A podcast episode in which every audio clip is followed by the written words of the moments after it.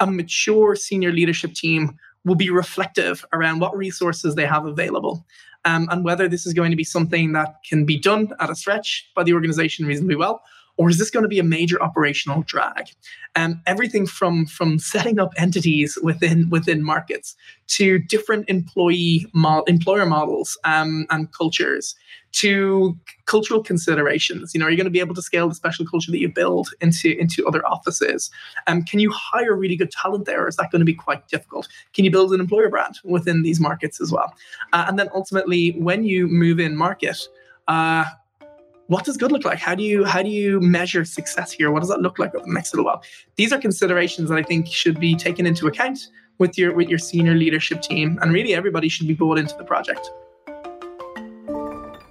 Welcome to the International Expansion Podcast. My name is Ramsey Pryor, and I spent the past five years taking one of Silicon Valley's fastest growing startups into new markets all around the world as head of international expansion and sales. Tech companies are able to expand overseas faster than ever before, but there's quite a lot that goes into getting it right, and each new market has its own unique and fascinating set of quirks and challenges. The best way to prepare is to learn from people who have been there before. So I started this podcast to gather the best practices from tech's most admired startups. We cover their successes and the things they got right, as well as their mistakes and learnings, all so that you can benefit from their hindsight as you take your company global. Thanks for listening. And if you or your company is looking for guidance on your expansion journey, or if you have feedback or suggestions for future episodes, please visit portofentrypartners.com and send us a note.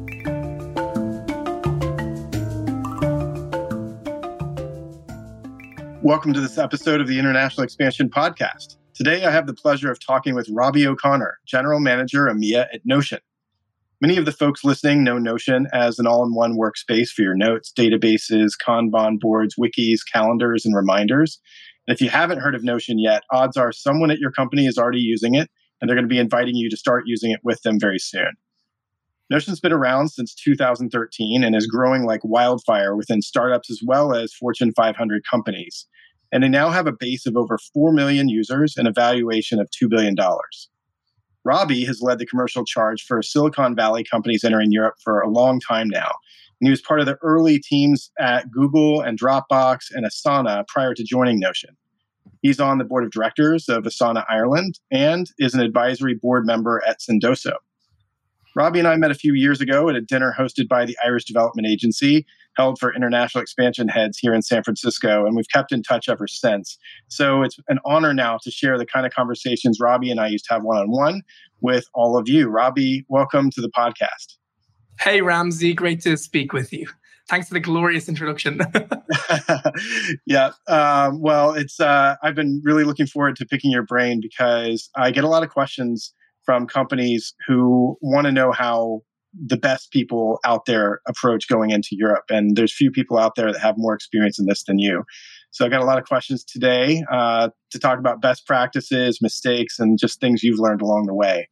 Um, but maybe to start and give some people some context, I gave a little bit of an introduction about Notion, but would love for you to, to describe it much better than I can. What does Notion do? And as the general manager of EMEA at Notion, what's your charge? Yeah, absolutely. So, um, as you kind of touched on as uh, during your introduction, Notion really is an all-in-one tool for notes, for projects, for docs, and ultimately collaboration. Um, the tool can be used by individuals to keep their lives and their notes organized, and by teams and even whole companies to coordinate the works of tens, hundreds, and even thousands of people. Um, we've millions of users worldwide, and we're used by thousands of teams to build wikis, pro- manage projects, share documents, and ultimately keep communication flowing all in one spot. What we're kind of noticing is that people are getting tired of jumping through dozens of apps, of tabs, and notifications every day just to get one thing done. Um, it really limits focus and productivity. It damages transparency. Um, because all the information gets siloed within separate tools. And really, it squanders time spent searching for the right resources and meeting in person just to stay aligned. Um, we're really excited today to have a massive, energized audience all around the world. We're a really global product, but we're also focused on building the best product for enterprise customers with teams of, of hundreds to thousands through the organization. Ultimately, Notion's long term vision is to give everyone the ability to shape the tools that shape their lives. Um, you shouldn't have to know how to code to build the best tool to solve your environment. And that's what we're trying to solve for. When everybody has the best tools to solve their problems, we'll be able to tackle the world's biggest problem. So, so that's a little bit about Notion, just in a, in a nutshell. Um, and the second part of your question around my role. So, um, Notion is growing really, really well internationally. It just seems to be one of those tools that's taken to international markets very well. Um, and my role as the general manager for the company in the region is uh, I think I'm on the hook for for the holistic growth for for uh, for our, our business within the region. So um, I kind of have direct lines and dotted lines over various levels of responsibility, from keeping track on our overall user growth to prioritizing what markets we should be we should be t- spending efforts on, um, to kind of coordinating cross functionally um, what our efforts doing tied together as part of a regional strategy. And then I'm directly responsible for our, our direct sales revenue growth within the region as well. So we have a sales team set up in Dublin, in Ireland, in our European headquarters. Um, and I currently oversee that uh, in line with our customer success team um, and, and other teams that we're spinning up within the region team.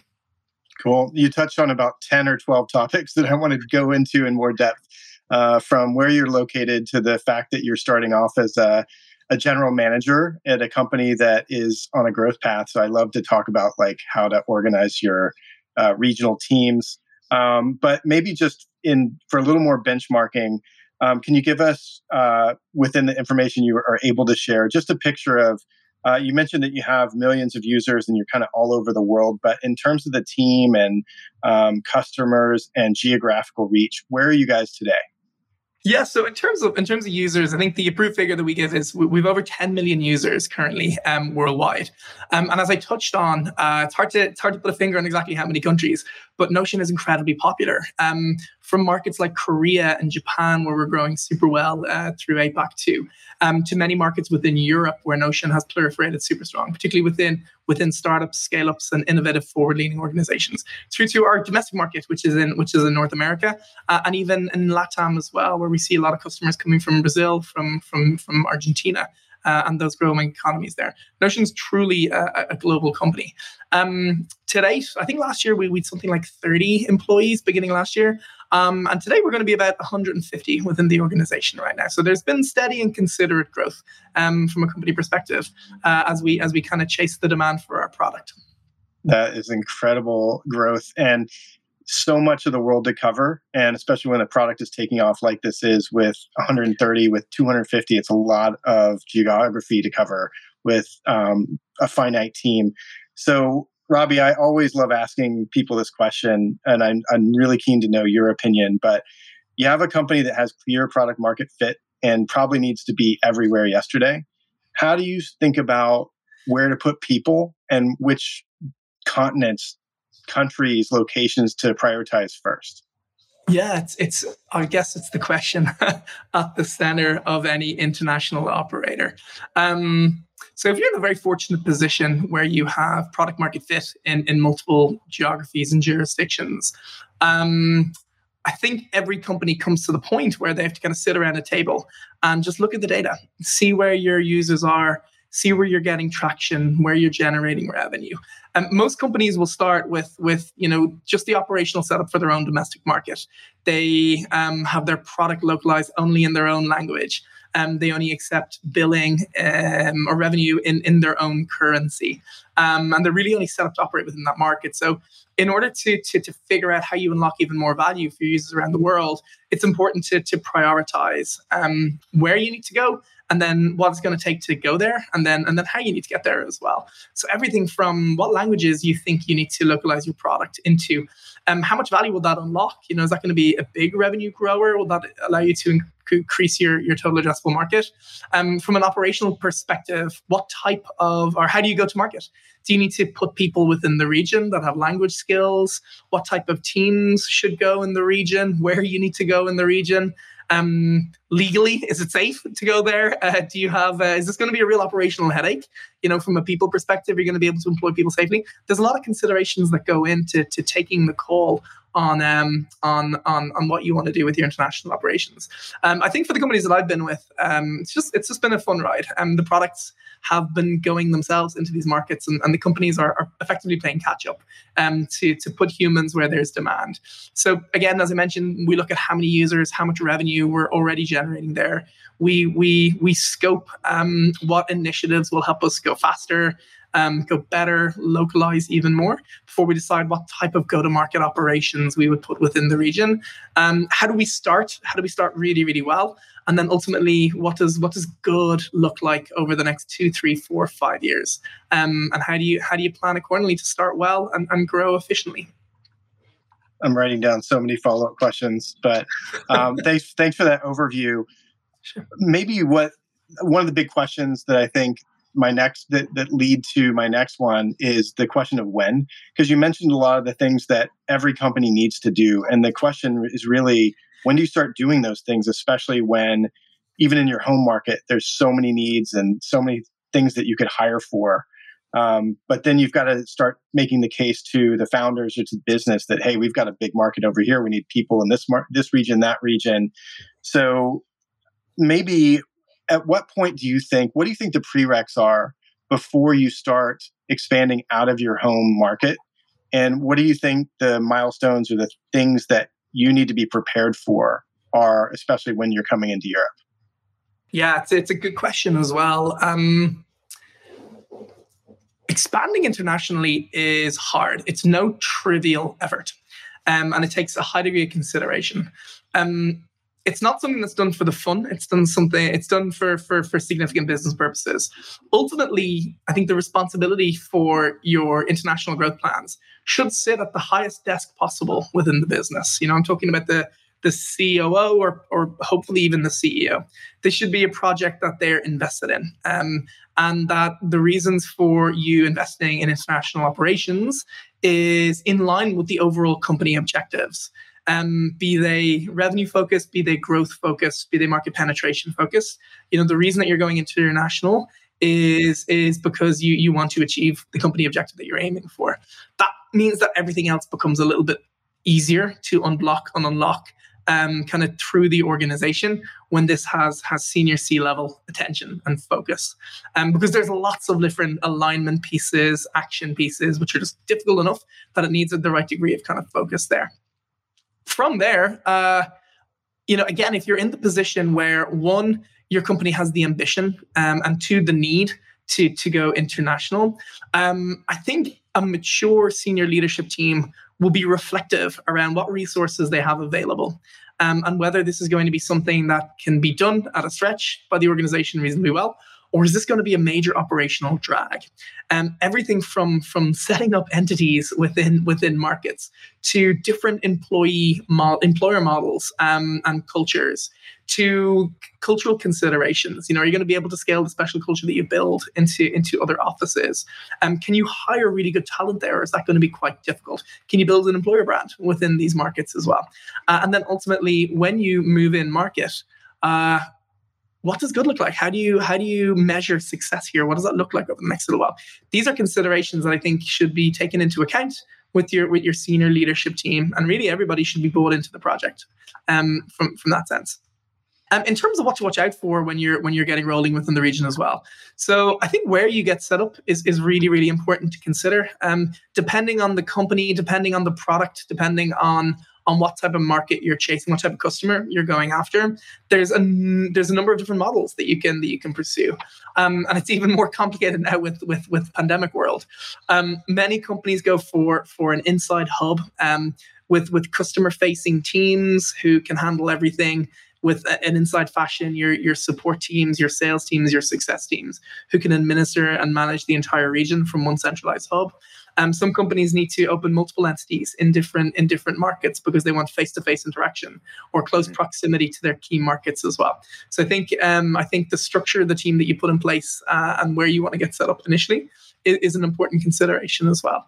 Um, for me, it feels like you know the first year when you get into market is not about killing it or crushing it or smashing it it's about setting it up it's about hiring really really good people um, many companies will choose to to plant a, a landing team um, that is born that that comes from you know well tenured existing team members, which is a great adventure. So much fun to be to be to be moving to a different market with your company. Um, and then I think just uh, just getting your early stage team set up and making sure that we're setting the culture right. That you are creating the quite the, the right links between headquarters and, and the region, uh, and you're setting the right priorities in place for, for the following years, which is where you should hopefully be, be aiming for growth um, and further further operational success is the way I think about it. This episode is brought to you by Globalization Partners. Many people assume that in order to enter a new country, you have to set up a new entity for your company, which can mean engaging in months of filings, years of investment obligations, legal fees, and a boatload of aspirin for all those headaches. That's a really heavy burden, especially if you're only hiring a few employees or if you're still testing a particular market. Globalization Partners invented a better way of hiring talent in other countries in 2012 that allows you to focus on hiring the talent you need and growing your company while they take care of the employment details. They provide locally compliant employee contracts, manage payroll, pensions, benefits, and a lot more as part of the package. And they cover 187 countries and 180 currencies. They offer all of this through their proprietary technology platform and provide experts you can call on when tricky situations come up anywhere in the world. And take it from me, these situations do come up frequently. And when they do, you want the most experienced people and the best technology behind you.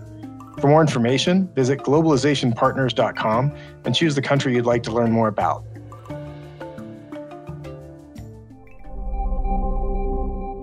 Robbie, you're based in Ireland, and a lot of the companies that you've worked for have set up a big hub in Ireland. And I, I know some of the reasons and some of the advantages, but I'd love to hear from your perspective what are the reasons that Ireland's so attractive to foreign companies coming into Europe? And what are some of the pros and cons of being set up there as your European hub?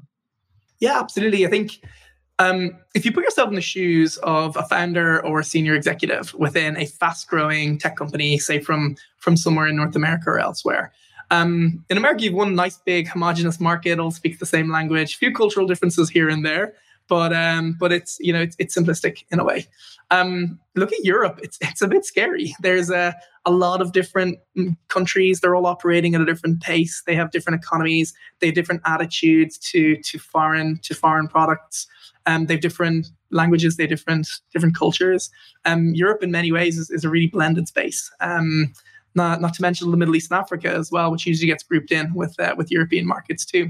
So I think I think these these these early stage companies or these scaling up companies, they just look for simplicity, and I think Ireland has managed to provide um, a very very appealing playbook um, to many of these organizations, which kind of shows how you could administer um, this large region successfully, all the way from the very first day that you set up your operations within the region, all the way through to if you're lucky enough to be in, you know, the Google's, Microsoft's, Facebooks, where you're where you get thousands of, of people within operations through the region. Um, more so than anything, uh, many people choose Ireland because there's a tremendous uh, track record of success from from organizations dating back to the 70s and 60s, starting with U.S. pharmaceutical companies through to the to to to the earlier tech companies, the Intels, the Dells, the the um, through to the Microsofts, the Amazons, and the PayPal generation, um, through to to the Googles and Facebooks, uh, and the next generation, the LinkedIn's, the Slacks, uh, the Dropboxes, uh, through to you know newer companies again like the Asanas and Wrights, and, and even you know recently Notion, who just moved over there as well. There's there's like 30 years of success there, um, and lots of playbooks that can that can be copied. Um, what's happened in, in, in Dublin is that with so much um, focus from from fast growing and, and well known tech companies.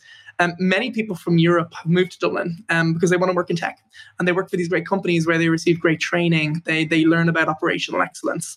They grow and develop their career. So that means there's a very effective ecosystem, a tech ecosystem within the city. It's very cosmopolitan, very international city, uh, and that means there's a very rich talent pool that you can hire from. So uh, of many of the of the venues within within Europe, um, you know, depending what you're looking for, if you need a a Swedish speaking mid level sales manager, there's a good chance you'll find it in Dublin. At the same time, if you're looking for an entry level French speaking support person, you'll probably find them in Dublin as well. Um, while you know you're looking for a senior director who, who happens to speak German and maybe Italian at the same time, it's a good chance that you'll be able to hire them within within Dublin too from one of the from one of the companies. So the primary benefits is the Irish government has has just made doing business in Ireland really, really easy. They're unintrusive and they, they don't try and push you around. Um, that's not the same for, for many other markets. Um, Ireland's a very outward looking company or country as well. You know, we call it Ireland Inc. And we really invite in foreign direct investment. It's a very important part of our economy.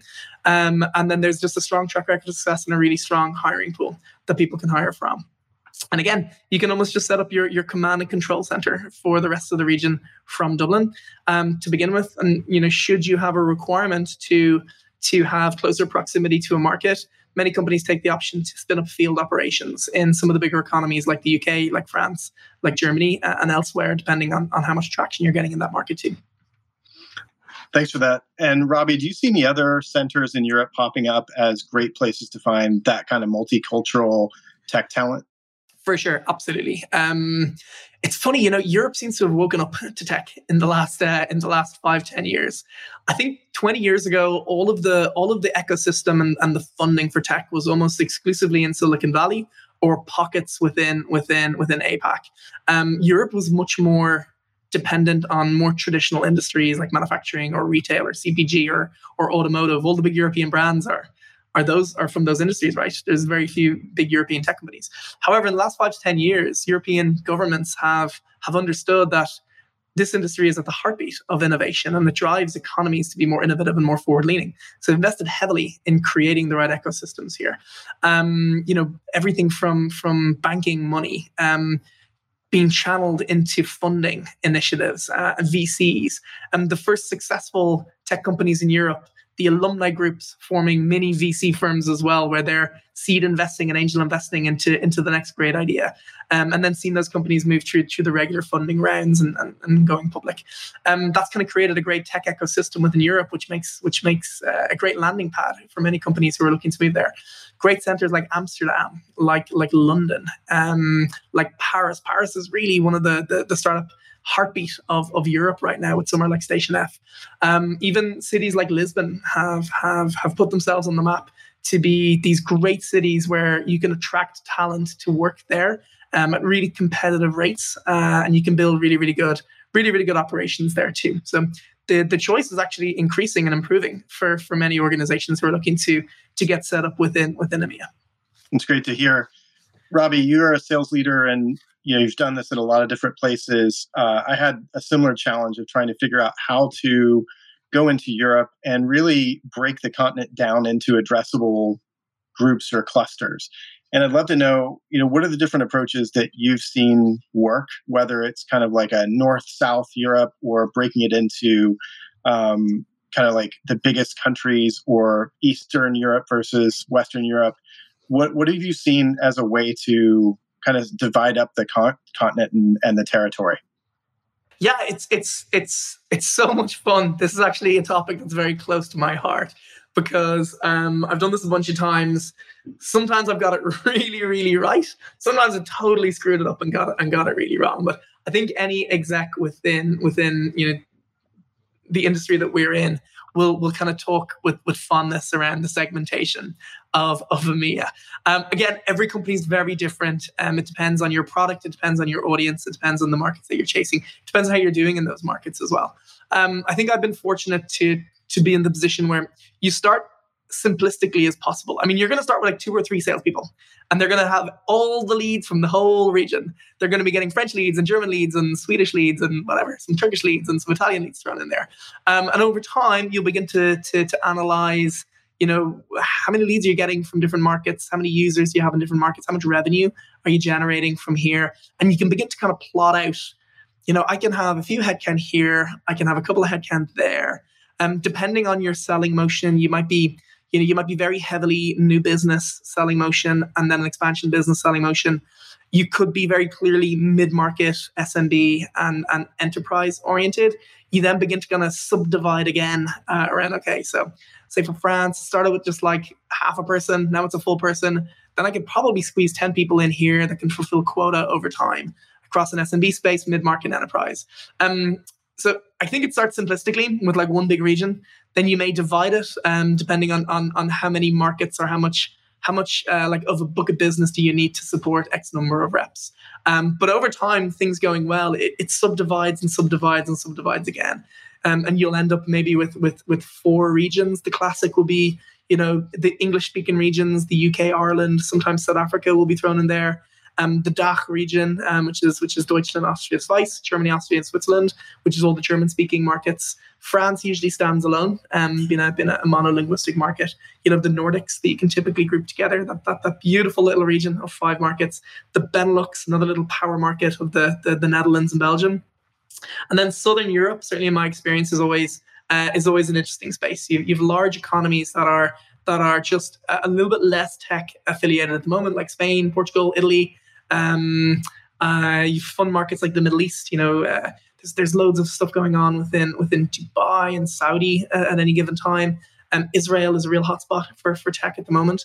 Uh, and then um, here and there, you get really good traction in Africa as well. South Africa has some very interesting things going on in their economy. And then some parts of, uh, of West Africa as well can, can be strong. So, again, depending on where you see your traction, how many seats you need to fill, how much quota you have, how much headcount you have. You can you can cut Europe endlessly, endlessly into different segmentation pieces. And having a really good ops person, a really good strategy person, um, is is really to the front of uh, of making that happen. Uh, and partnering with you to uh, to cut the region, recut it, and make your plans. Totally agree. Um, I had a partner in crime that helped. Uh, we sliced and diced many different times in many ways, and I agree. It, it depends on where you are in the evolution, but yeah, in the early days, there's a couple of lucky reps that get uh, the entire continent to themselves. Um, let's talk a little bit about selling specifically. You mentioned there's a lot of different pockets, cultures, languages to deal with. Do you find what do you find different about selling into Europe versus other markets? And what needs to be adapted in terms of the sales approach for the continent and maybe even within the continent? You know, this is a super interesting question because this feels like a subject that's always moving for me, always, always moving. Um, I think you go back like 15 years, 10 years ago, Europe needed a high, high, high degree of, of localization. Um, business language in these markets was pretty much restricted to to whatever the domestic language was. Meaning if you're working in germany you're working in german. If you're working in france you're work, you're speaking french. Um, same for for any of the other markets. It just feels like the dial has moved over the last number of years where certainly in germany english is like is one of the business languages in in in, in most parts of the economy. And what that means is that your requirement to localize is a little bit more diminished. Um, um, whereas you would absolutely have needed to place a high degree of emphasis on localizing in language um, before. You still need to do it today, but you can you can you can make inroads into a market with your with your North American offering. Um, because we're working in tech, uh, many of the of the startup ecosystems around the world are becoming very homogenous. If you walk around the Station F campus in Paris, it feels like you're walking around Silicon Valley and you're hearing accents from all over the world. Um, you could be walking around the Googleplex there. Um, it almost just feels like the uh, the startup ecosystems have been aping and mimicking kind of what they see in Silicon Valley. So that means that the way that they work and the tools that they operate in are the same, are kind of are, are similar. And that almost feels like a good starting pad. So certainly for the companies I've been with, um, just getting rolling, getting up and running within the startup, startup ecosystems and with the, the European native tech scene has almost been like selling to, to tech companies in the States. Um, it's almost from there, though, that over the next couple of years, you do need to begin to plan your, your localization strategy. It's very important to get under the skin of each different market, understand where your users are today. How can you consolidate that base and make it stronger? And where are the users that you want to sell to uh, in future? Um, take a market like Germany. Um, you know, if you have a, a, marketing solution, you look at which cities are, are strong for, for advertising, for marketing um, organizations. And it's not necessarily always what you think. You know, Hamburg is one of the biggest um, hubs globally for for marketing industries, and you may need to localize your your approach to to really going after that city to start with. Um, and France is a little bit different. It's almost a um, there's one massive city and there's a number of other cities, but you really have to focus your efforts around around that place. Similar for the UK, where it's where it's London as well. Um, and over time, you'll begin to figure out, you know, what's the nuances within this market which we need to begin to cater to. How much resources do we have to be able to facilitate that localization? Um, similar to the way you think of sales, you know, you'll probably start with one marketer in the region and God bless them. They have to manage a whole bunch of crazy regions that all have slightly different considerations. Um, but over time, you'll you'll have a marketing manager for the UK, one for France, one for Germany, one for the Nordics, and they really begin to to, to double down on what are the what are the nuances what is what are the trends that are happening within that market different to the others that you can that you can attach your your branding towards as well um, so again, to begin with, similar to, to what I mentioned with how you scale your organization from from a from a localization perspective, starting somewhat generic initially, um, just basically with some small tweaks from from your core offering. Um, then over the next few years, things become a little bit more localized. Um, everything from language to, to to the currencies that you accept, the billing methods that you accept, the the the messaging that you're putting out within that market, tailoring it to what's specifically going on within that market. You know, things can be different in Germany to France. You, the mm-hmm. perception of your product and its value may be different in Spain to what people value within the Nordics as well. And and as you need to unlock that next few million here or there, those are the little nuances which help you do that. Build more more affiliation with that given market. Robbie, what do you think about the actual sales philosophy or methodology that you're putting in place, whether you're a company that uses something like MEDDIC or Challenger Sale or something like that. Do you have to adapt that as you go country by country or market by market? You know, there, people talk about how the Middle East is a very relationship driven market. Um, whereas you know there, there's stereotypes of course but you know there's more rational buyers there's more um, relationship driven buyers what do you think about that do you think one approach um, or sales methodology covers the entire continent? You know, that brings up like an interesting subject, which is also important to consider when you're thinking about international strategy in my mind. Um, so while there are you know nuances that you need to cater for as you as you localize your approach for a market i think there are some things that you shouldn't really compromise on um, and that you should aim for consistency globally and your sales methodology i think should come from from your headquarters um, and it should like resonate really, really well through through your organization. Um, I think the nuance for markets will come from the people that you hire. Um, what I've kind of noticed before is that um, you know someone say from the UK who will probably start selling into the Middle East to begin with. Um, you know, will have an approach and they'll be trained really well in the company's methodology and they'll get so far. Um, but things really begin to move forward when you when you hire someone from that region um, who who kind of can can talk the talk and walk the walk and can understand how to unlock the right type of relationships for sure. Um, and that's when you can kind of spin things forward. Even though in the early days it mightn't make sense to to hire specifically for that language requirement or for that area. Um, I have noticed that a certain degree of uh, you can you just unlock so much more with people who've got good uh, experience. That being said, you just want to ensure that they're well trained with your company's methodology. They understand your values and your culture systems. They can speak super super well for your organization, um, the way that you've trained them, but put that little bit of local nuance and spin on top, which is ultimately what you what you employ them for. You know, you can get it wrong as well with with over internationalization, where you have teams or even offices that almost fall out of sync with the company's core culture and the company's core value. Um, and that's that's a problem. You know, the the regional leaders need to ensure that um, everything from the company values through to the rituals and traditions which make the company special and individual um, are well observed and understood and enjoyed through through every office, whether you're in Tokyo, in Dublin, in in in Amsterdam or in or in San Francisco or in New York. Uh, and that's part of the skill, I think, of the of the regional leader too, to make sure that you have nuance, but not not a whole different direction. A lot of great points there. And while we're talking about regional leader, I want to come back to that question of should your first regional leader be a general manager? Should they be a functional manager like a sales leader? How do you decide which would be better? And do you have an opinion? Um, really, it depends on the company, um, and it depends on what the needs are. Um, I've seen some organizations where the region takes a whole new approach, and they want to bring in a character who can give a very holistic viewpoint on what's kind of required with the region and can work with with headquarter functional leaders to kind of stitch together a cross-functional plan. Um, I've seen scenarios where a company will start just with a team from one specific function. And the international kind of model fits fully within that function, if that makes sense. That can happen with sales quite a lot, where it's just a sales leader that you put in the in the region and they report to the to the local sales leader who uh or to the to the headquarters sales leader who effectively is kind of running the international strategy then. Um um I think what companies I think what's what's what's important is that the model is flexible, it's fluid, um, and it's almost the leadership structure is almost what's needed for that given year or for the foreseeable future where the plan is. Um, I've seen models before where you start with with a strong general manager, but over time that manager evolves and grows into just being a bit deeper of a functional leader. Um, and some function within the region, you may have a global leader that's put within the region as well.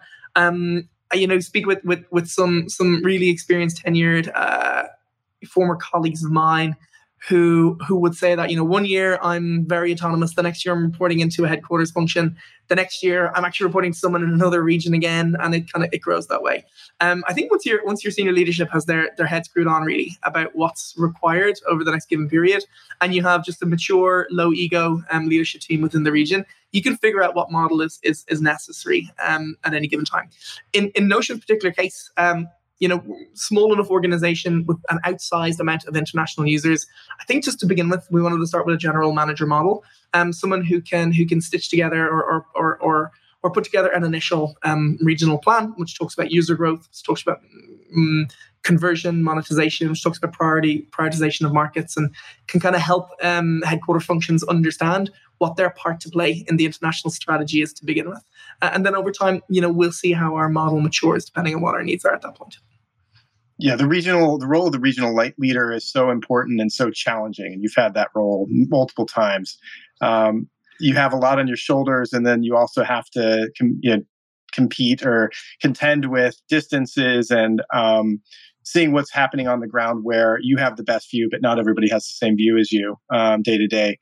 What have you seen as some of the best practices as a regional leader to stay really in sync with your headquarters and what are some of the things that people at headquarters can do to set up their regional leader for success? Yeah, I love that question as well. Um, this is like part of the soft, uh, soft art of, uh, of, of being a regional leader, I guess. Um, for me, it really all boils down to two things: alignment and communication.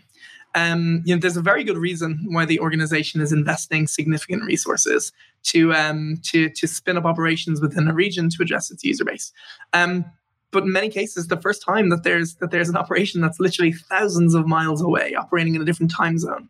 Um, so i think your first leader on the ground part of their role really is to understand thoroughly um, from top levels down what are the strategic what are the strategic objectives of the organization and how does the international uh, operation play a part in that? Um, and then to like to really begin to marry what the regional needs are Two, um, how this ladders into the company objectives. Um, honestly, there's a there's a lot to do there to build trust, to build the right level of trust um, with with your with your global leaders, and that's where it all kind of starts from. Um, I think the, the the grease on the wheels, this makes it work from there, is just a very thorough and very deliberate level of communications.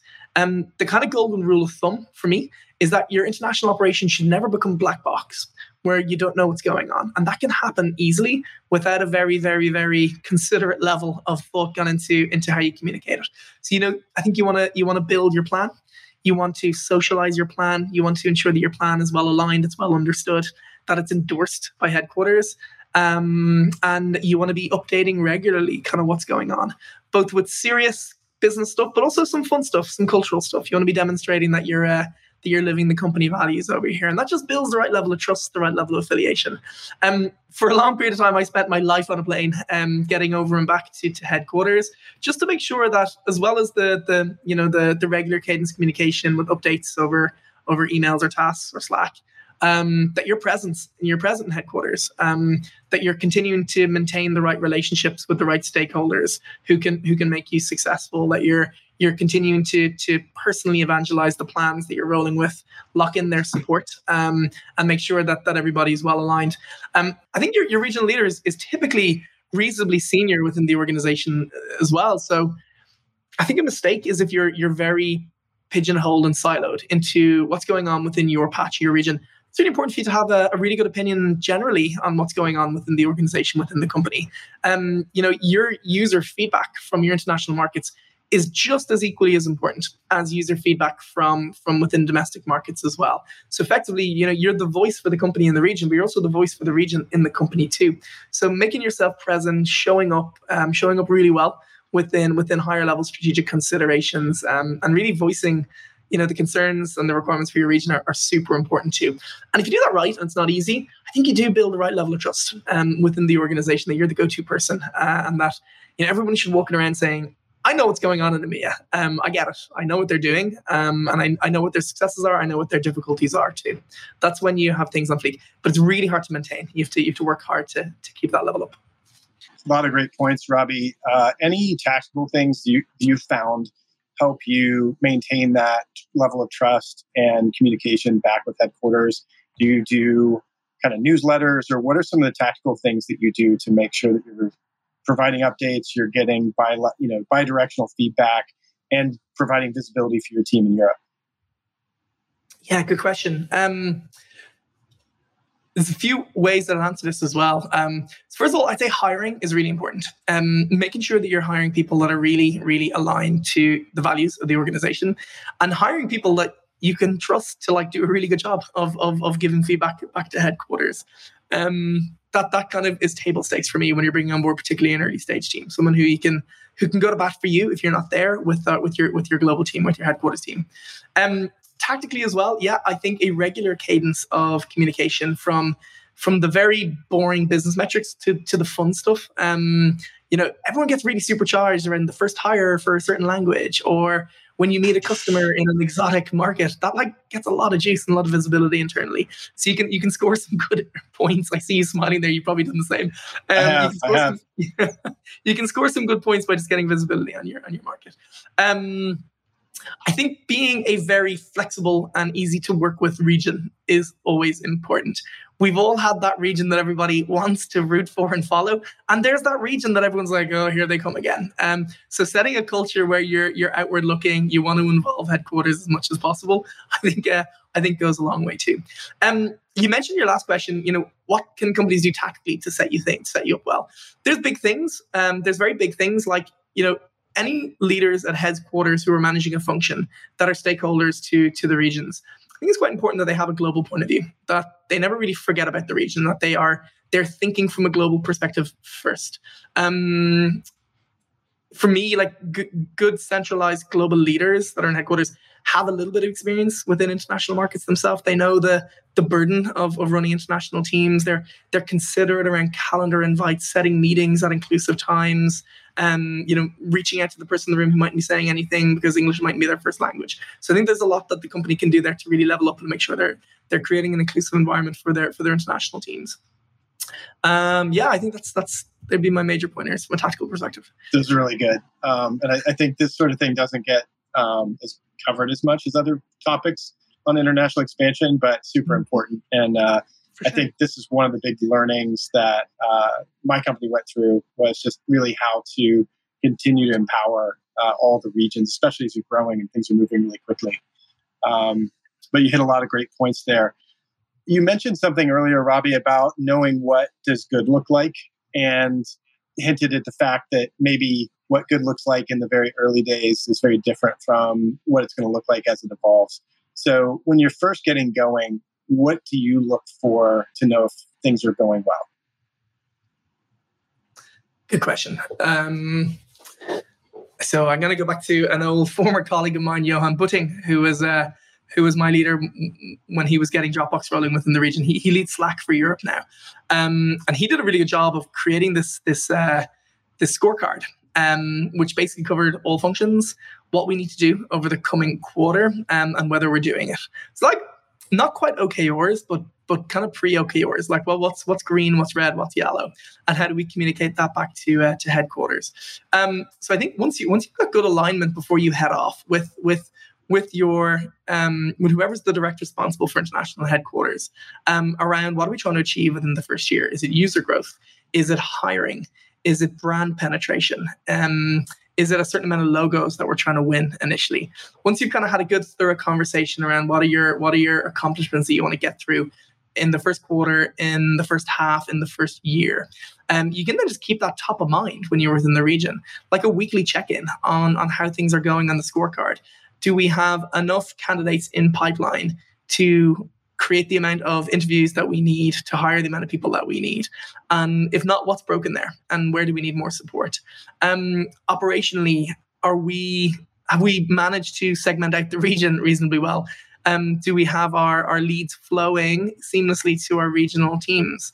Um, that can be like a check mark as well. Have we secured the 10 net new logos in this market that we wanted to secure? Um, or did we get seven? And what happened there and how do we do better next time around?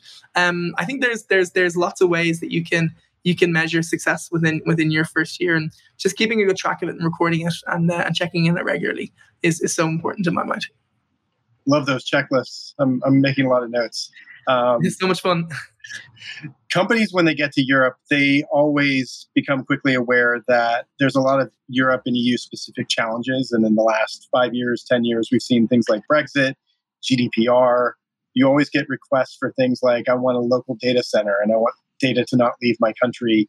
Um, and then you have the garden variety localization requests. Um, of those things, which have been the most impactful for the businesses you've been part of? And Robbie, as we think about the next coming, you know, three, five years in Europe, what type of EU specific challenges do you think ought to be in, on people's radars? Yes, it's a good question. So, as I mentioned before, Europe is uh, is is a region of many different markets that all have different things going on at any given time. Um, you know, unique political considerations through to economies that are roaring or economies that are falling back. Um, there seems to be always something to, to kind of keep track of and keep mind of. But at the same time, they're big economies. They're big, powerful economies that are that have big economic centers that you that you know your technology is probably needed there or your product is needed there as well. Um, so these are just hurdles that you need to you need to work with and you need to you need to get around or or, or maneuver with. Um, yeah, the, the privacy piece is is is really important. You know, Europe's Europeans have have uh, a lot of respect for privacy. Um, and you know, just so happens the nature of our industry that these new products get spun up all the time and they grow really, really fast. And you know, we mightn't always think of security considerations to begin with, but over time, as you penetrate Europe, you, you, your company is going to start thinking about this because you're going to be getting a lot of feedback from from customers where this is this is always top of mind. You know, Europe is kind of the the heartbeat for for the consciousness around around security online and around privacy online and and many of the ideas that started in Europe have kind of penetrated globally as well. So um, I think companies are learning earlier to be ahead of the curve on on how do you from inception almost build in some of these considerations for, for international markets from the beginning. Um, it's, it's funny, a pattern that I've noticed with tech companies is that your early audience within the region is typically other tech companies. and it's typically kind of startups and, and SMBs and smaller companies. They have less bureaucratic hurdles in terms of considerations like data security and privacy. They don't have CISOs or or or or big heads of IT who, who are kind of checking a lot of these very important boxes. So typically you see the barriers to entry there are lower. It's when you do start moving into the mid-market, into bigger organizations in the enterprise, that these questions do start kind of arising. Um, so that point that these companies collect that feedback from customers, you know, we didn't close this deal because this feature has been requested, or you know, uh, in discovery conversations, it, it keeps cropping up. Um, I mean, there's ways you can objection handle it, and and the law around data privacy is is somewhat vague still, um, and it's it's ever changing with privacy shield, privacy shield, and EU EU safe harbor, um, et cetera, et cetera. It's, it's always evolving. But the perception around security and privacy remains, regardless of what the kind of legal considerations are. Um, certainly in the companies I've been with before, uh, if you do want to be a relevant player in the enterprise within Europe, um, a policy and probably some some product shipped which is considerate around European local data residency is going to pop up on the horizon in some cases, or in, in most cases. Typically takes you know between a year and 18 months to, to ship um, whatever it is your company needs in order to to be to, to provide that option to users. And the reason I'm being vague there is that it's, it's actually different for every company. Everyone takes a slightly different approach. Um, Dropbox built a data center and uh, built a few data centers in Europe. Um, I think Slack have a have the ability to to localize elements of your data, whatever elements you want in different regions. So there's there's innovative ways to deal with it, but I think it's table stakes for when you when you grow within the within the region that you'll have that. In terms of in terms of like overall considerations, what's coming down the line, it's very hard to predict. You know, every business you know how much time do you spend looking into the crystal ball and saying what will happen in five years in 10 years it's hard to do that more so than anything i think companies will just roll with the punches um, on the fly in these pieces. What I think is interesting is that tech has like largely been impervious to to many of these large to these considerations. I mean, Brexit happened is a very interesting societal thing that happened, but didn't really change any approaches to how tech companies will think about that market, so to say. Um, maybe there's there's you know should we accept pounds and euros or dollars here or there, but no, nothing too major too major changes in my mind. Very good, um, Robbie. Uh, just thanks for all those perspectives. Um, we went pretty deep on a lot of topics, and you had some really great points. Uh, for the last set, I just kind of wanted to zoom out a little bit um, and maybe just talk about your personal experiences a little bit. Um, can you talk a little bit about the mentors and the resources that have been most helpful to you in all of these international roles that you've had? Yeah, absolutely. Um, yeah, so I think part of my, my, own career growth, I think from from a relatively early stage, I was just very curious around around how tech companies operate, how, how businesses operate. Um, in my very early days, I was a young buck in in Google as part of the the, the geo team. Um, at that stage, Google was trying to figure out how it uh, how it monetized its Google Maps API platform. And basically, it spent billions of dollars in investing in this technology to give it away for free to the world. But then noticed that with, with an API licensing model, you could claw back a lot of that revenue. And actually, a lot of a lot of businesses wanted to partner with the organization rather than take free technology. So, in typical Google fashion, um, they had the opportunity to build like a billion dollar business um, in in the backyard of the company based on a product that they never intended to sell. Um, so, I got to be part of a consultancy, internal consultancy team who, who worked on that that that licensing model. And pretty quickly, the company figured out that this is actually more of like a SaaS selling approach. And um, this isn't, you know, we wouldn't put this in, in the AdWords monster. This is more along the lines of kind of the way that we're thinking we want to sell Gmail and G Suite. Um, so the, the Geo team was saddled beside the, the, the Gmail team. And I was just so fortunate because I got to watch you know senior marketers join the company and figure out how to build a marketing plan for this new product um, got to see senior sales leaders figure out you know what the segmentation should look like what the selling motion looks like. How do you build operations here? How do you enable these teams? Uh, how do you build like a salesforce integration from or inter- iteration from from the ground up? So i just took my opportunity to like sponge all of this in and in, in many other parts of the organization you wouldn't have had that access. And this gave me a very it gave me a very a very uh, strong passion for kind of the general management pieces. I watched uh, a senior operator called Sebastian Marotte um, just like pull all of these things together. Um, and that was that was something I found interesting. Um, by the time I moved to, to, Dropbox, you know, I wanted to work somewhere a little bit smaller, a high level of impact. Again, I got to I got to operate really really closely to some great senior leaders there from Johan Butting, who, who, leads Slack now, to Adrienne Gormley, who's the COO of, of N26 now, to Geraldine McCarthy, who's the CRO of Personio. Some real rock stars um, had some really great years in, in Dropbox. And again, we started with five people within the region in Dublin. I was one of the, the lucky early five. Um, ran some programs, some initiatives, some teams during that time, but just got to see some of these really classy operators um, do things. You know, there's some things we got really right during that time, some things we completely screwed up during that time as well. Um, but I always, I always, you know, took the opportunity to to to be useful there and, and derive really good mentorship from all these people. Um, and they're still part of the network. You know, they're they're still people that you go to all the time to ask questions um, and unlock things. I think something that's really brilliant about Dublin as well is that there's so many companies that are doing like the same thing. They're just at different stages in the journey. So there's like I, I, can't tell you how many times I've met really great leaders in LinkedIn who said, "Oh yeah, I remember when we were at that stage. Here's what we did. I bet you're seeing this blocker and that blocker." I'm saying, "You're exactly right." Um, and you know, here's one things we did. Here's one thing definitely don't do. Um, at the same time, you know, you see someone who's maybe a year behind you or two years behind you, and you just want to put your hand out and help um, and say, "Welcome." You know, here's what year one looked like for us, and here's some things that we did well, here's some things we screwed up, and it's fun to see them implement these pieces as well. So that mentorship is is so important it's so strong and it's something i really enjoy within within the tech community that everybody's really willing to help. Hmm. um, and you know they see this as a puzzle that needs that needs fixing and everyone's a little bit curious about what you're doing within your puzzle. As long as it's not a competitive puzzle uh, everyone everyone seems so willing to kind of to, to reach out and help out. And you know, there's generations of, of players here who and, and an untapped um, an un, unimaginable amount of knowledge that you can tap into um, at any given stage. So true and I think everybody looks at the successes, but anybody who's done this has made tons and tons of mistakes and painful learnings uh, along the way.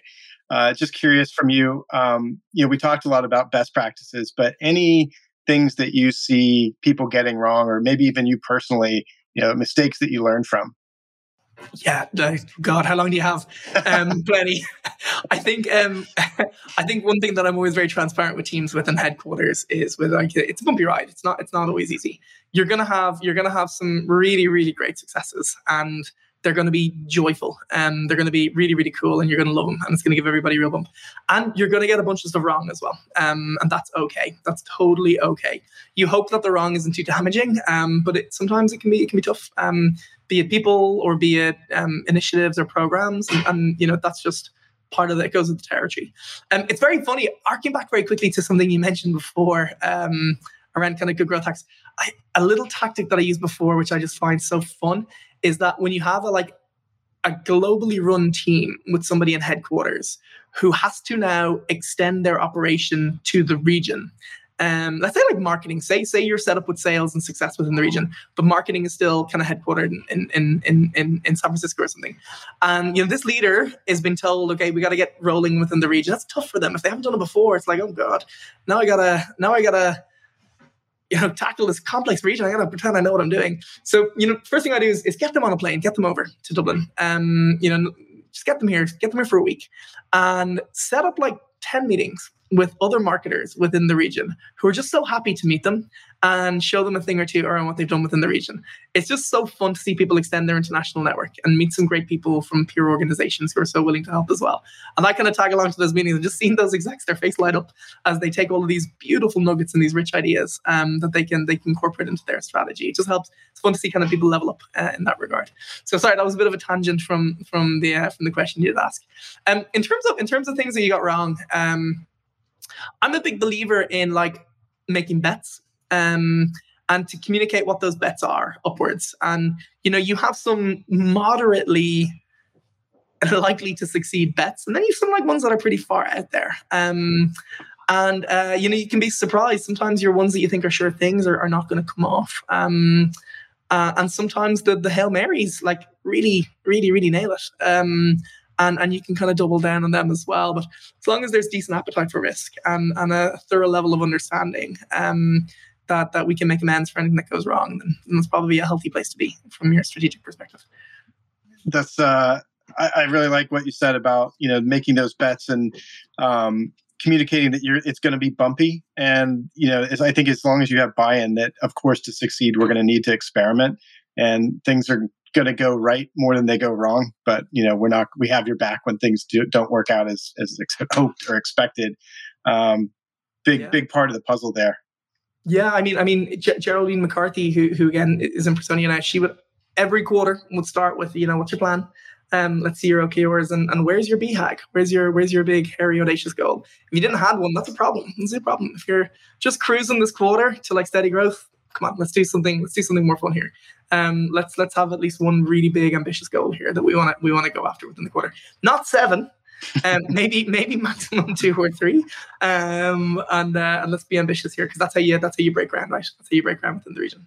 I love that. Robbie, thanks for all the insights and sharing the tactics and the strategy that you've put into place at so many uh, top tech companies going into Europe. I always learn a ton when I speak with you, and uh, I hope I think everybody else out there listening to this uh, will have learned a lot from you today as well. Oh, not at all, Ramsey. It's, it's a real pleasure, and it's likewise. Um, uh, I learn so much from you every time we speak as well, and looking forward to many more conversations. Fantastic. Well, Robbie, best of luck with Notion and taking over Europe, and hope we get to talk again very soon. Thanks, Ramsey. Great to speak with you. See you soon.